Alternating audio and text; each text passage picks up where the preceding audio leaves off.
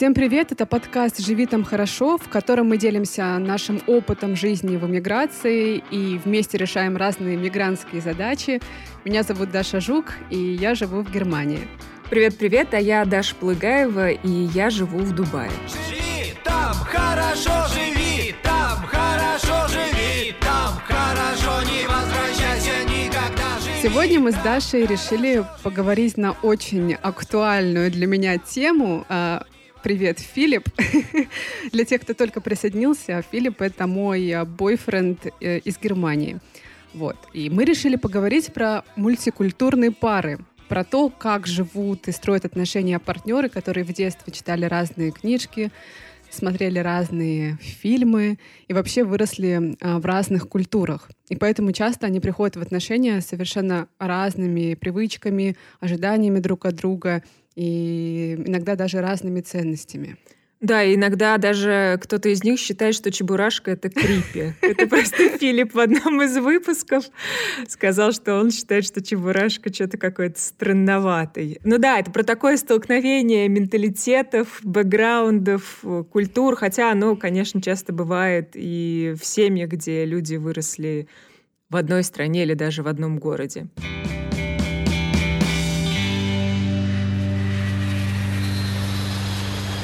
Даш, у вас с Филиппом вчера была годовщина. Как погуляли? Как там, похмелье есть? Есть похмелье, да. Очень хорошо погуляли, вернулись э, поздно, и я еле встала только из-за того, что мы с тобой пишем наш эпизод. Пришлось мне совладать со, своей, со своим похмельем. А, Мы вчера ходили в ресторан с одной мишленовской звездой, и это был сюрприз от меня. А, в этом году была моя очередь отдуваться. В прошлом году а, Филипп жарил рыбу для меня с видом на Скадарское озеро в Черногории. Кстати, я знаю, что если бы не любовь Филиппа к еде и вот как раз мишленовские звезды, вы бы, возможно, вообще не встретились и никаких отношений не случилось бы. Да, кстати, вот мы вчера как раз про это говорили, что если бы не мишленовские звезды, возможно, не быть нам вместе. А, я в одном из выпусков, по-моему, в самом первом рассказывала, что мы познакомились в Барселоне, но на самом деле у этого была предыстория. Я могу дать немножко контекста нашим слушателям, потому что это важно для сегодняшней темы. Мы познакомились в Тиндере, когда Филипп э, в 2018 году приезжал в Москву на чемпионат мира по футболу. И когда мы замычились... Ох, сколько тогда пар сложилось. Да.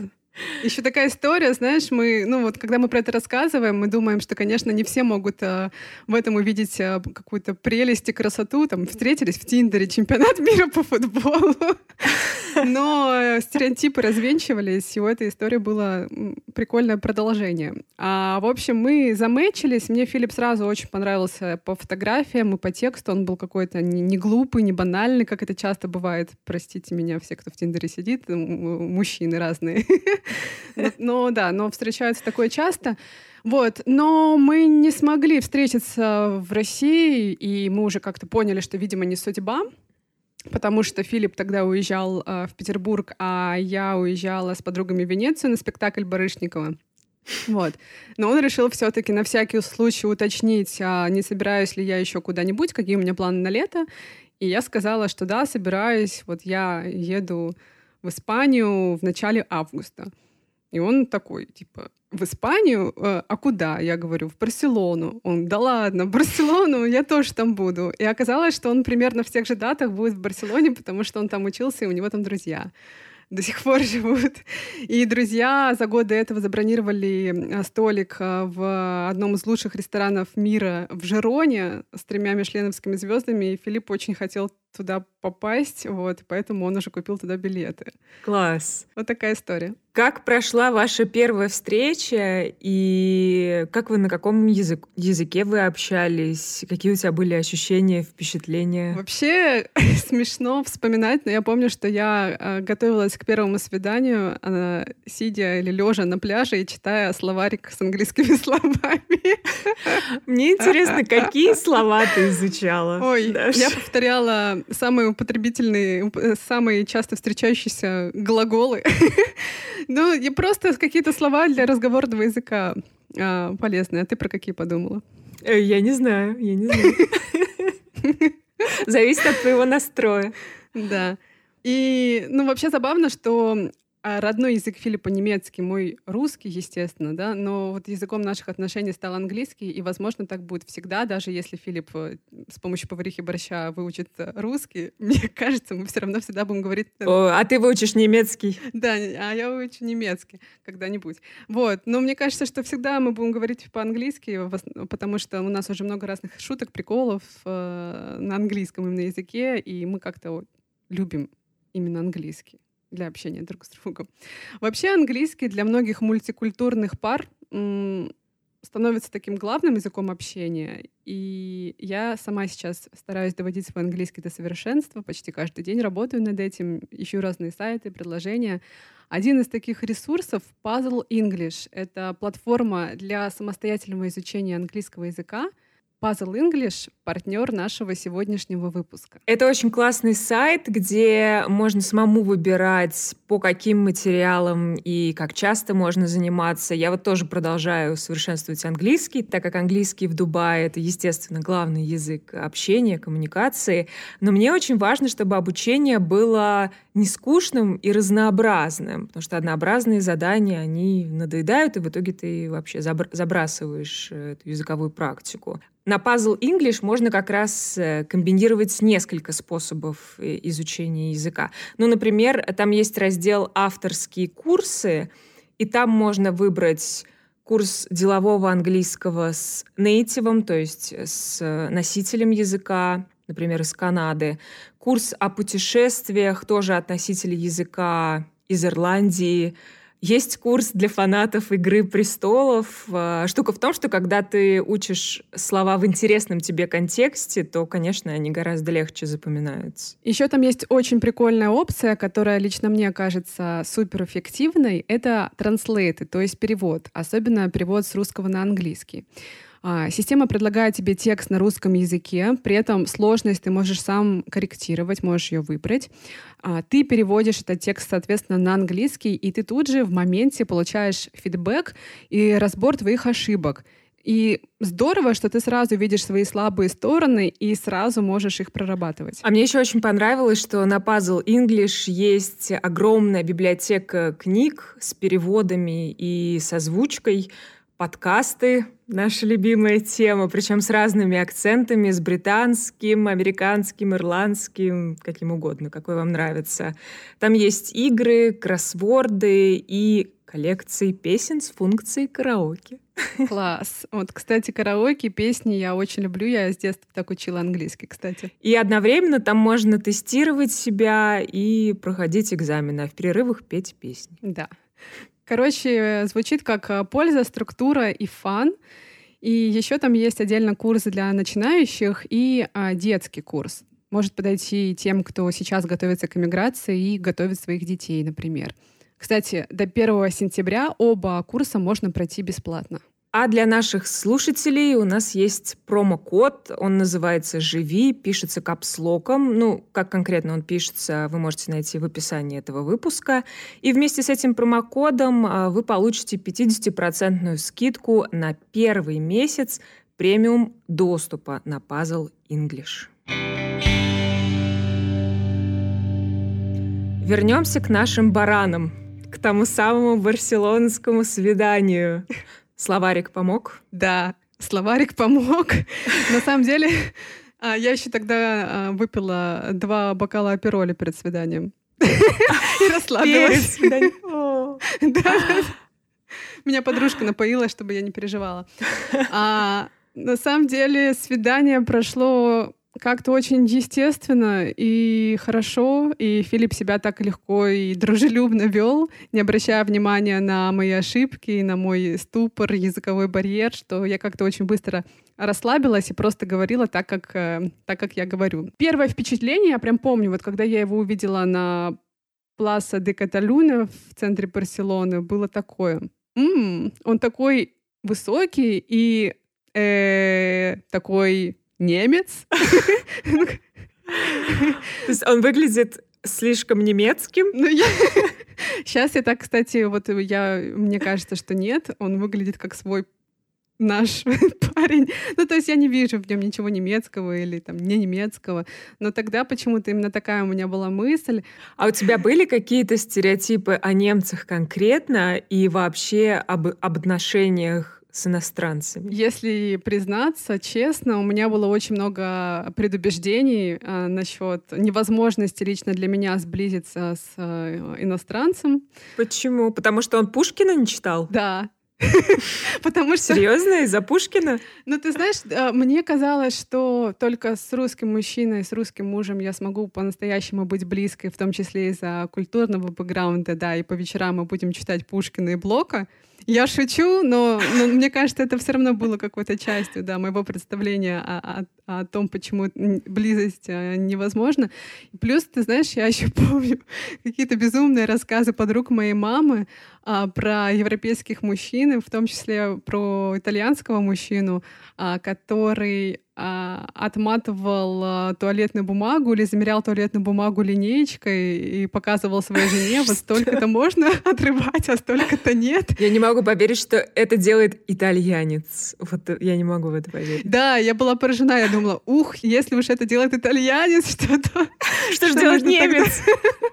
Да, ну то есть мне казалось, что вряд ли у немца, знаешь, вот широта души будет таких же размеров, как у русских мужчин. А, это смешно сейчас вспоминать, но да, почему-то были у меня такие глупые стереотипы. И на самом деле я сейчас с ними часто встречаюсь. Меня подруги спрашивают, иногда знакомые, а вот как это? А неужели, правда, можно быть в классных отношениях с немцем? Можно.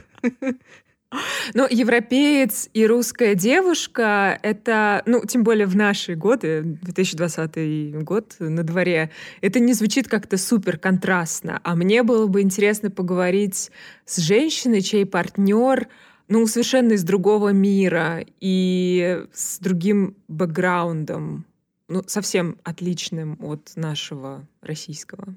А, мы с Дашей к этому выпуску нашли Елену, которая вышла замуж за египтянина и сейчас живет в Египте. В описании профиля Инстаграма Елены написано, что она жена египтянина в Паранже. Она действительно покрывает голову, как местные мусульманки. Елена приняла ислам. Да, меня очень зацепила эта история. Давай позвоним Елене и узнаем, как ее жизнь сложилась и как она поменялась после замужества. Давай.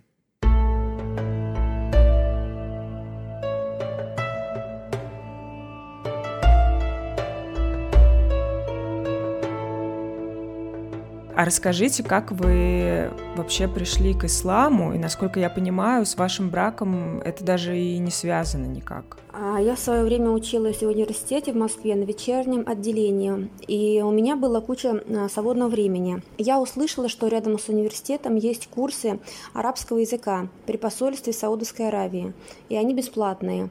Ну, я решила а, походить поучить язык, тем более бесплатно.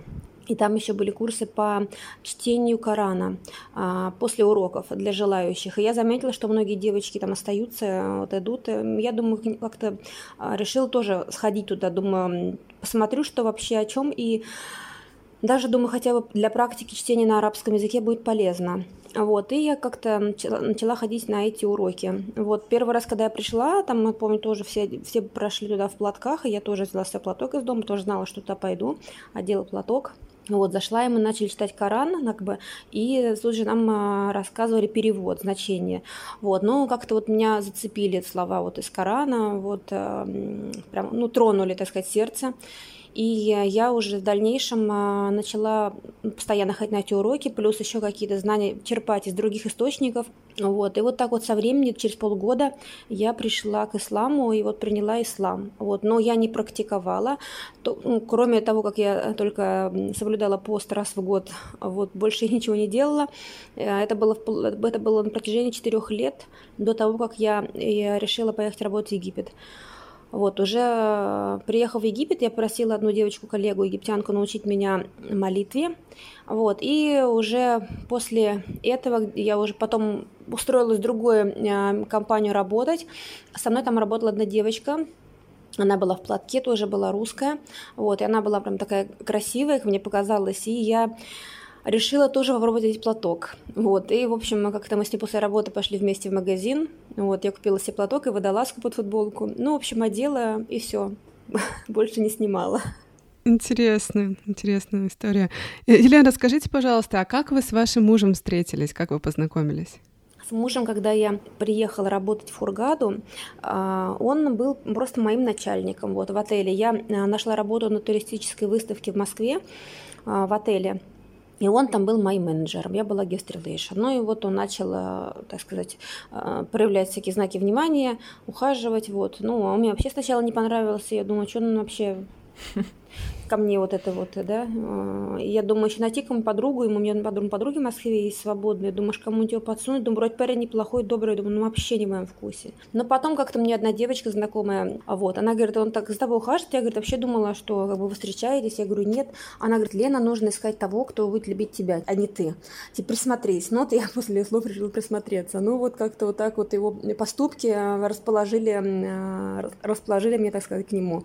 Скажите, а для вас в тот момент э, было важно найти мужчину именно мусульманина? И было ли для него э, важно э, ваше вероисповедание? Это имело ли для него значение? Для меня, конечно. Я понимала, что если я выйду замуж, то только за мусульманина. Вот. Ну, то есть я не принципиально хотела прям именно там, не знаю, араба или там кого-нибудь еще. Вот. Ну, когда я уезжала в Египет, в принципе, у меня были такие мысли, что, возможно, найду как бы мужчину, чтобы выйти замуж. Он меня увидел, познакомился, он, я рассказала, что я мусульманка, вот, ему как бы я и понравилась внешне, плюс услышал то, что я мусульманка, мне говорил, ну это точно, говорит, судьба, типа, я понял, надо, в общем, жениться. Вот мне интересно еще было, было бы расспросить вас на эту тему, а, про ваш, про разницу менталитетов. Вот несмотря на то, что вы с мужем люди одной веры, у вас все равно такой разный культурный бэкграунд, все-таки разный менталитет. Расскажите, пожалуйста, что в начале пути, вот в его поступках, в нем самом вашем муже вас больше всего удивляло? Что казалось необычным, каким-то другим, непонятным, может быть? Ну, меня удивляла его забота, потому что вот это вот, э, что ты поела, когда ты поела, вот это вот поела ли ты, то, что он покупал даже мне продукты, там спрашивал, что тебе надо, вот мне это очень удивляло, вот эта вот забота такая вот восточная, да, эти муки, они ну, в этом плане заботливые. А, удивляло меня вот их нет, то, что вот э, так они, он как к родителям относится, то есть там, к маме, то, что ему было важно, чтобы я маме понравилась, ну, такое отношение к родителям. Конечно, много у нас с ним э, как это, различий в менталитетах, а, вот, и до сих пор они есть, просто уже, видимо, с годами как-то это уже привыкаешь друг к другу, уже где-то принимаешь, и уже, видимо, как это, ну, где-то идешь навстречу, и мы уже знаем, в принципе, заранее, как кто отреагирует. А какие все-таки отличия были, да, расскажите? Ну вот а вот эта вот медлительность египтян, вот это вот у них, например, э, а, я уже как бы сначала тоже меня это удивляло, например, он говорил, что я приеду там через 20 минут, там будь готова, например, он приезжал через час, вот это вот, э, не знаю, может у вас в Дубае тоже вот э, есть у этого арабов эта черта, не знаю, иншалла букра вот это вот, ну дай бог завтра, а завтра может наступить через год, то есть вот так вот они, вот это вот, меня, конечно, это убивало, я не понимала, я все время, ну, как бы до сих пор, как бы, да, здесь многие девочки, которые замужем, спрашивают у своих мужей, когда они там куда договариваются, типа, через час это египетское время или типа нормальное, потому что египетское это часа три, вот, ну, в общем, они вот такие в этом плане очень тормозные, но вот я имею такой народ, он медленный, они такие, а, ну, вот все потихоньку делают, размеренно, никуда не торопятся, ну, как-то вот так вот. Что-то еще бесило вас, раздражало? Конечно, раздражало, вот, а, тоже когда уже жили вместе, вот это вот, когда вот свекровь звонит и тоже первый раз спрашивает, что вы ели, как вы поели, вот, хорошо, что она не спрашивала, как мы в, ту в туалет сходили, то есть прям такие тоже подробности. Елена, а расскажите Расскажите вот чуть подробнее про уклад э, в египетских семьях и в вашей семье. Наверняка тоже что-то вам казалось необычным э, с самого начала.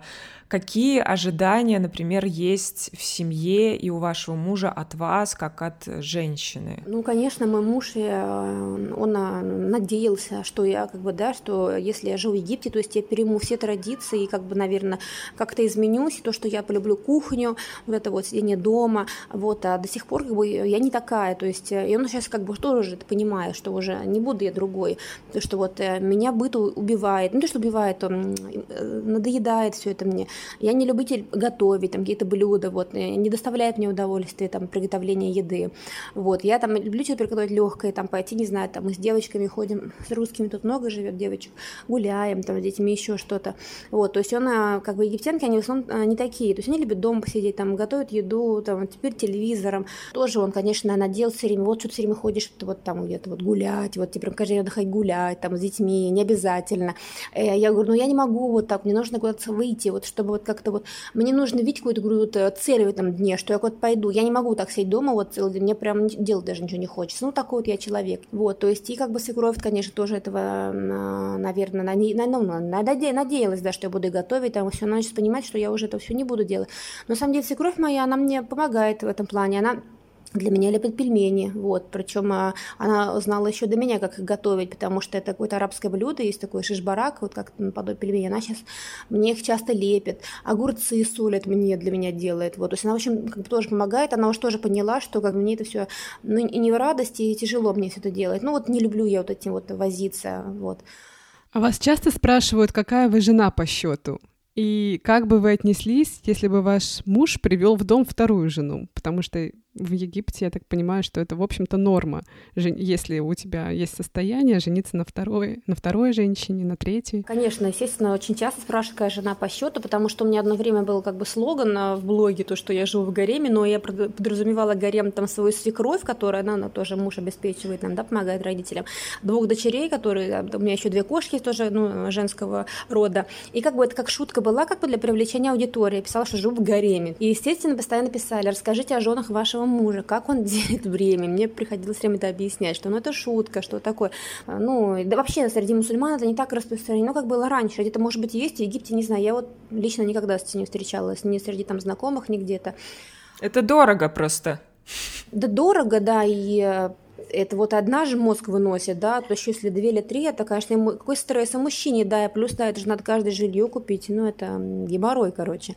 Я всегда так говорю, я никогда не думаю о чем-то заранее, вот там вот сидеть, думать, мечтать об этом, не знаю, фантазировать, а вот если такое будет, тогда я буду думать, вот, но скажу честно, что, наверное, я а, навряд ли это смогу, ну, по крайней мере, сейчас своей колокольни в данный момент судить, я бы, наверное, не смогла такое это принять, вот было бы сложно, не знаю. Елена, я вот э, хотела бы у вас э, узнать вот что. Есть э, такое представление, особенно в западном мире, что женщины в мусульманских э, семьях, они чувствуют себя угнетенными, что их поражают в правах, что им запрещают делать одно, второе, третье. Как вы себя чувствуете? Расскажите. Вообще, на самом деле, египтянки э, очень неущемленные в правах женщины. Вот они работать выходят и очень довольно-таки командуют. Вот, например, даже моя свекровь часто делаю сравнение вот со сказкой «Морозко», если вы помните, там дед был, который говорил все молчу, молчу. Вот это вот мой свекор, вот против ее воли идти нельзя.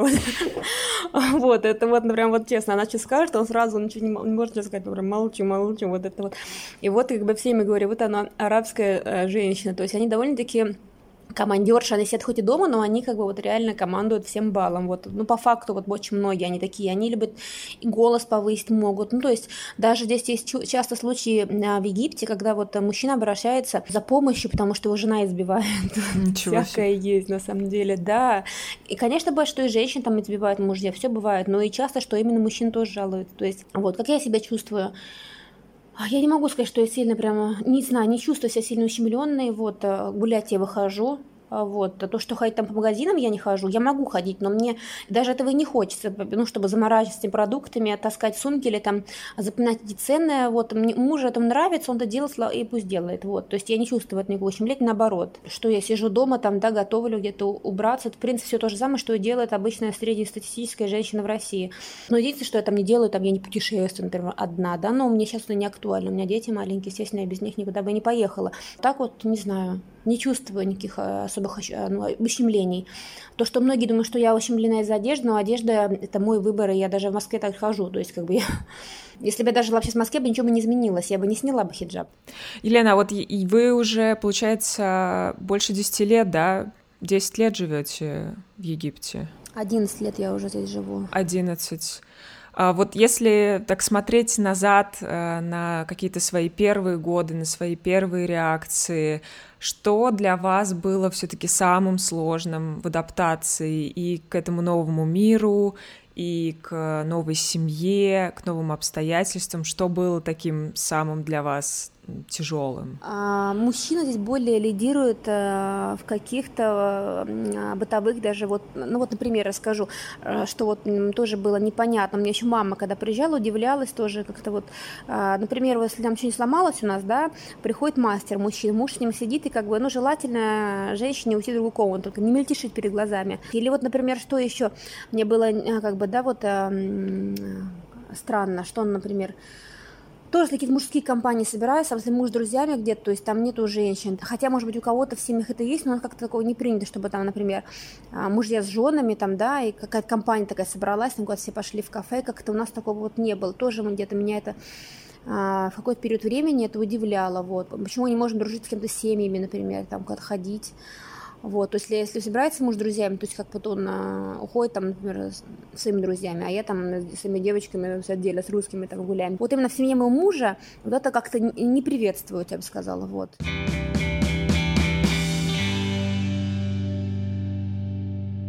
А у тебя были какие-то культурные шоки в отношениях с Филиппом? Ты знаешь, вообще, когда рассказывают про культурные шоки с европейскими мужчинами, очень часто же рассказывают именно про разные отношения к оплате счета в ресторане, к деньгам. Кто за первое свидание заплатил? Да, да. Ну, то есть в основном, а, в основном здесь начинаются сложности у пар. У меня не было шока культурного, но был момент, который заставил нас как-то сразу поговорить об этом. На второй день после нашей первой встречи мы пошли обедать в кафешку на пляже. И в конце обеда Филипп меня спросил, а тебе как комфортнее, чтобы я заплатил или раздельно? Погоди, погоди, а за первое свидание кто заплатил? За первое Филипп. Ага, и он не спрашивал? Не спрашивал. Угу. Как ты отреагировала на этот вопрос? Я... Он просто так его задал, что меня это не очень шокировало, хотя это было так очень прямолинейно. И поэтому я точно так же прямолинейно ему ответила, как я к этому, как я привыкла, как это делают в России. И тогда мне Филипп объяснил, что он это спросил просто потому, что в Европе девушкам часто хочется самим за себя платить, им так комфортнее, потому что так они как бы отстаивают свою самостоятельность и независимость. А ты сказала, что ты привыкла, что мужчина платит, правильно? Я сказала, что в России так принято, да, это какой-то вот э, этап э, я даже не помню, как я формулировала, говорила ли я ухаживание, это ужасное слово. Но, в общем, да, что это русская традиция. По крайней мере, в начале. Ага. Ну, а как он отреагировал нормально? Да, У я него думаю, не, не изменился выражение лица? А я думаю, что его уже подготовила поездка в Россию, он просто А, слышал про то, как это устроено, знал про это, да, поэтому Просто ему хотелось понять, какая я, потому что в Москве уже тоже последние несколько лет м, очень много феминисток. Ну, я имею в виду, что фем- феминизм гл- глубоко проник в Москву, и часть женщин действительно не хочет, чтобы за них платили мужчины. Для них важно самим за себя платить. Поэтому Филипп пытался понять, какая я. На самом деле, я, кстати, тоже за последние два года изменилась. Сейчас я не знаю, как бы я себя повела в этой ситуации. Мгм. А у вас финансовые вопросы еще всплывали после этого? Да, всплывали, и я расскажу тебе такую историю. Э, Когда мы начали это как-то разруливать э, уже более серьезно. Через месяц после знакомства Филипп меня позвал а, на Бали. Его родители собирались там отмечать день рождения, юбилей его папы. А я очень много потратила денег за лето на Венецию, Барышникова, Барселону. Вообще вышла за границы своего бюджета. Ну, ты сама знаешь, что у журналистов э, не то чтобы очень жирная зарплата. Да. Поэтому. Я не могла себе позволить еще и Бали, и Мальдивы, и, и прочие прекрасные страны. Слушай, небольшой оф-топ, ты сейчас говоришь про путешествия, у меня просто сердце кровью обливается. Прости, Когда кто-то Даша. вспоминает путешествие, я думаю, блин, как я хочу куда-нибудь уехать. Ну ладно, продолжай. Неужели это существует, да? Да. Какой-то другой мир. А, вот, ну, в общем, Филипп не знал, какая у меня зарплата и вообще какие зарплаты у э, независимых журналистов в Москве. Видимо, думал, что хорошие, раз я и в Венецию ездила, и в Барселону. Ага. Вот, а, ну, Это, да, но я просто тогда отложила и накопила.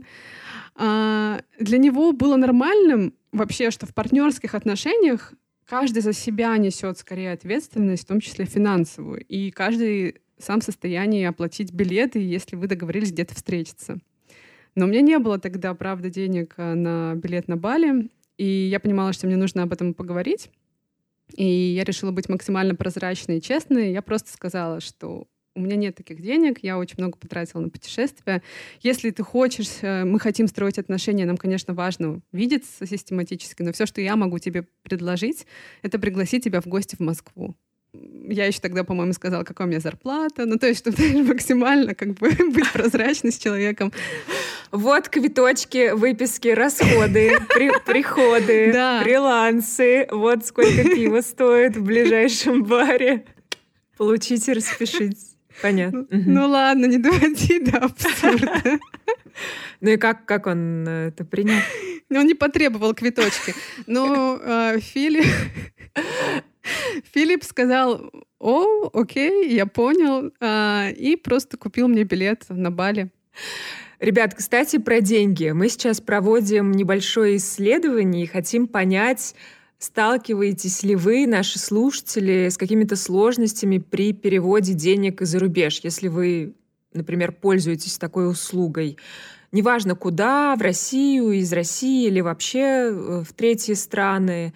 И мы будем рады, если вы ответите на наш опрос э, в анонимной анкете. Там буквально два вопроса, и ссылка на эту анкету есть в описании этого выпуска. Ну хорошо, деньги, понятно, важная тема. Я так понимаю, одна из главных, когда ты строишь отношения с человеком какой-то другой культуры, выросшим в другой стране и привыкшим к каким-то другим правилам в этом плане. Какие-то mm-hmm. еще у тебя были не знаю, шоки, когда ты чувствовала, что, блин, вы что-то немножко разные. Да, было. Я помню как раз, когда я прилетела на Бали, и э, в какой-то момент, когда там утром я чистила зубы, и я не выключила воду, она лилась из-под крана постоянно. Мне Филипп сказал, Даш, это уже не первый раз. Ну, как бы, come on, почему ты не выключаешь воду, когда ты чистишь зубы? Для него это был шок, потому что для него это была часть его школьного образования, беречь природу, заботиться о ресурсах, в том числе о воде. Ты не вспомнила в этот момент итальянца, который туалетную бумагу отмерял линейкой? А я ему, по-моему, эту историю рассказала. Я ему сказала, ты скоро туалетную бумагу будешь отмерять, а, линейкой мерить. Ну, мы посмеялись.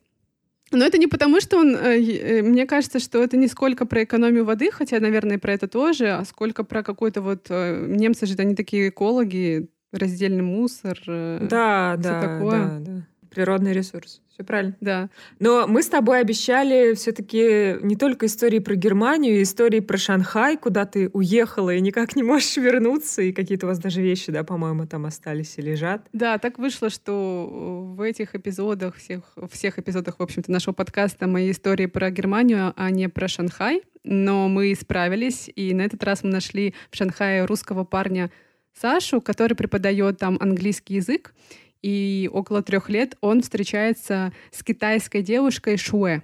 Нам было очень интересно поговорить про то, как они строят русско-китайские отношения. Да, я помню, как э, Филипп во время нашей инстаграм-трансляции рассказывал о Филипп, сколько, 8 лет, да, он прожил в Шанхае, очень долго, 7 лет. И он рассказывал, что если ты иностранец, и твой партнер из Китая, то у тебя практически нет шанса стать членом его семьи и как-то вписаться э, в китайскую семью, потому что там все роли уже расписаны. И для лаувая, то есть иностранца, там, в общем-то, места-то и нету. Да. Давай позвоним Саше и узнаем, как у них все это устроено. Да, давай.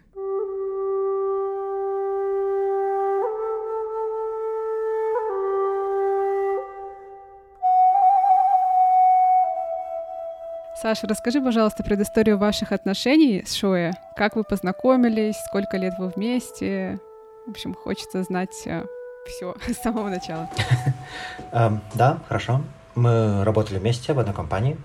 Она только-только приехала из Манчестера. Она получила там магистра. Где-то через, может быть, месяц месяца полтора после того, как она пришла в компанию, у нас начались отношения.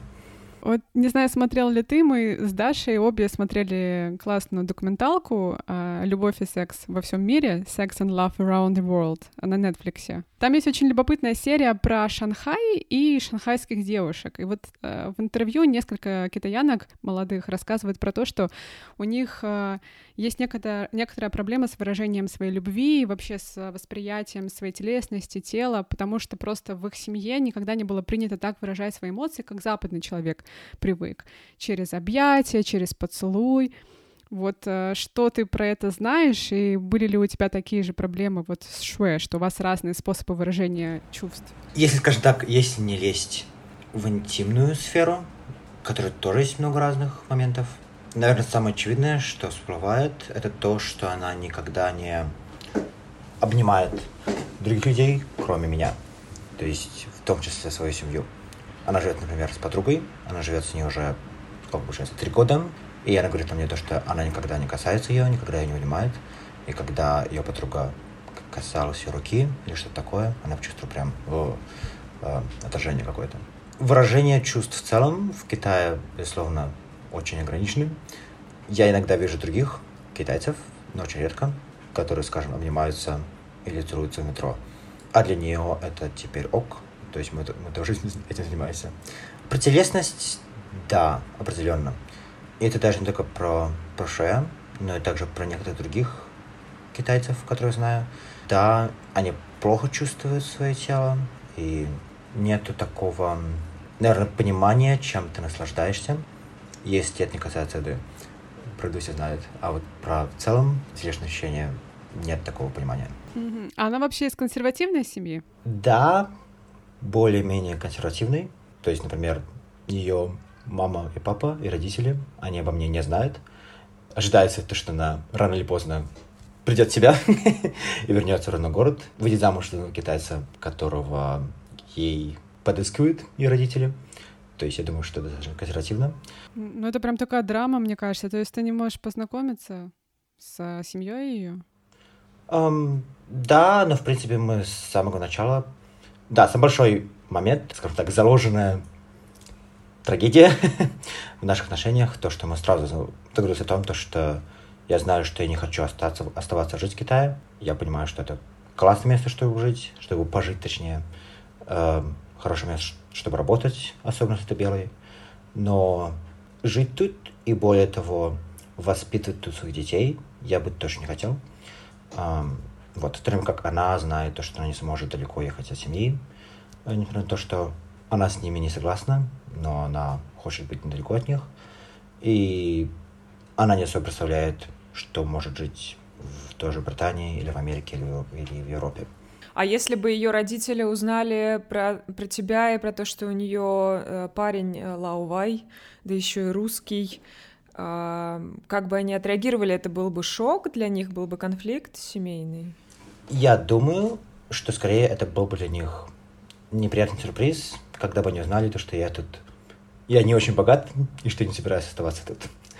Um, если бы не эти два обстоятельства, то, думаю, для них это был бы ок. И, в принципе, межнациональные браки в Китае, особенно в больших городах, не такая уж редкость. Вообще, я знаю по рассказам своих э, китайских приятелей, моего бойфренда Филиппа, который 7 лет в Шанхае жил, что Сейчас э, растет популярность э, европейского мужчины и русского в том числе в больших китайских городах. Вот. А заметил ли ты такую тенденцию, что китайцам, китайским мужчинам сложнее теперь с европейскими конкурировать? И с чем ты связываешь эту популярность? Ну, тут все просто. в Китае популярна белая кожа. И это как бы все.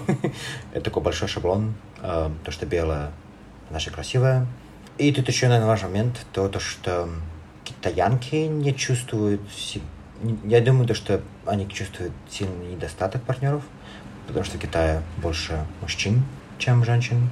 Они знают, то, что всегда смогут как бы кого-то найти. И поэтому, возможно, хочется выбрать что-то более экзотичное и более интересное. Я думаю, другая причина в том, то, что все-таки шаблон про то, что экспаты, они более-менее богатые, у них есть какие-либо перспективы.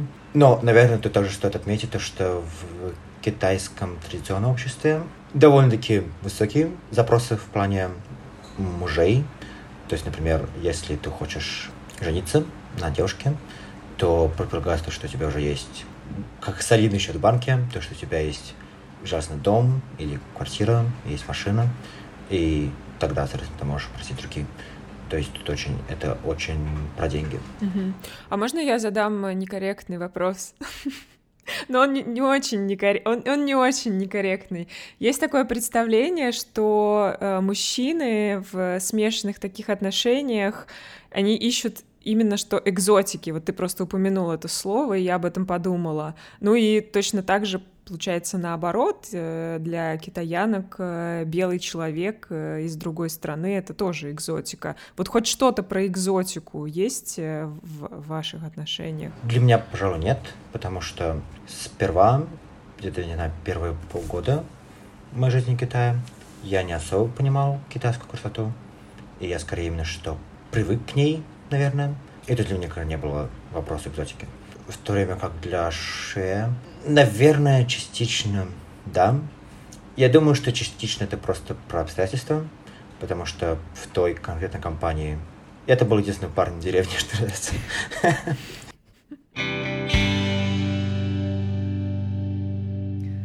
Вообще забавный факт, Даш. А очень часто наши приятели, русские приятели, говорят, что Филипп э, гораздо больше русский, чем немец.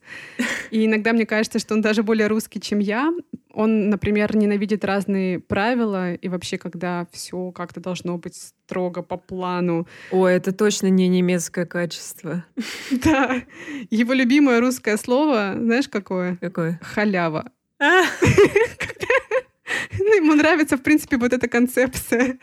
И что мы, мы, русские люди, умудряются что-нибудь получить и сделать на халяву. Да, я рада, что мы расширили э, лексикон Филиппа, в том числе благодаря подкасту и благодаря нашей рубрике «Повариха борща». Если кто не помнит, то это рубрика, в которой Даша учит Филиппа русскому языку и не только. Повариха борща. Языковые курсы с Дарьей Жук. Hello, hello. The rabbit is running in the field and eating carrots. Or what was it again? No, it's different. It's like раз, два, три, четыре, пять, вышел зайчик погулять. А сегодня я решила провести тест, поскольку у нас такая интересная тема мультикультурные пары. Я хочу протестировать Филиппа, насколько хорошо он знает меня и мою русскую часть. Are you ready? Yeah, yeah. Go, go, go, go, go. Твои любимые. Твои любимые напитки. I feel like I'm really in school today. Ты очень ленивый ученик. You are very lazy pupil today. It's really warm. Мой мозг как пюре. Пюре. Квас. Советское шампанское. Wait, советское шампанское из с Крыма. Пиво Балтика. Пиво девятучка. Водка. Компот. Квас. Yes. You you like fermented bread juice. You like квас and and пиво. Yes. And ты не любишь водку. What is my favorite place in Russia or city? мое любимое место или город в России? I think it's Chabarov. Your home. City which doesn't exist. Yes. Chabarov, like my dedushka says. Chabarov. I think it's Khabarovsk. And right now, these days, I think you're quite proud of the people there. Да, Филипп говорит, что а, мое любимое место Хабаровск, потому что это мой дом, и еще я горжусь тем, что Хабаровск стал городом свободы и протеста. Yes, it's Хабаровск. М, Любимое русское занят... занятие. Советские фильмы. Рыбалка. А, баня. Okay, I already know the answer. okay. Соб- собирать грибы. Грибы. What is that? Собирать грибы. Collect mushrooms. Collect mushrooms. Dasha, really, these questions are too easy. Uh, it's definitely Banya. You're a Banya женщина. А, Я не думаю, что Филипп знает все обо мне. Сейчас я спрошу, задам его вопрос, может быть, который он не ожидал, потому что я его не записала в наш тест.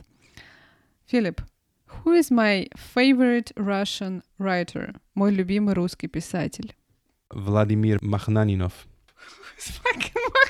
Not Rachmaninov. Machnaninov. I don't know Machnaninov. You study literature, I thought. We, we can Google him right now. No, actually, he doesn't exist. Мой любимый писатель. I'm counting until five and I'm saying goodbye to our audience. And if you don't say anything, it's your problem. Um, okay, I will. I will choose. I will choose Pushkin. No, Tolstoy. Толстой. Fuck! And I, I knew it was Tolstoy. О, Филипп ужасно недоволен тем, что он не э, смог ответить на все вопросы, потому что он хочет быть perfect boyfriend, uh, but uh, life is tough. So, Okay, guys, that's it for today. So, Повариха Борща желает вам отличного лета. Bye-bye, пока-пока. Спасибо, что дослушали до конца. Не забывайте писать нам комментарии на платформах, где вы слушаете наш подкаст. Подписывайтесь на наш Инстаграм. Мы туда всякие разные приятные фотографии выкладываем. И делитесь своими иммигрантскими историями. А еще я поняла, что мы с тобой, Даша, забыли это проговорить. А мы уходим на небольшие каникулы вообще-то. Точно, да. Где-то примерно до середины сентября. До этого момента будем готовить для вас новые выпуски. Да, друзья, мы уходим на каникулы. Надеюсь, а, вы тоже хорошо отдохнете в августе, в сентябре. И скоро увидимся.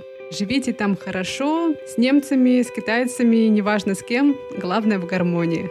Пока-пока. Пока-пока.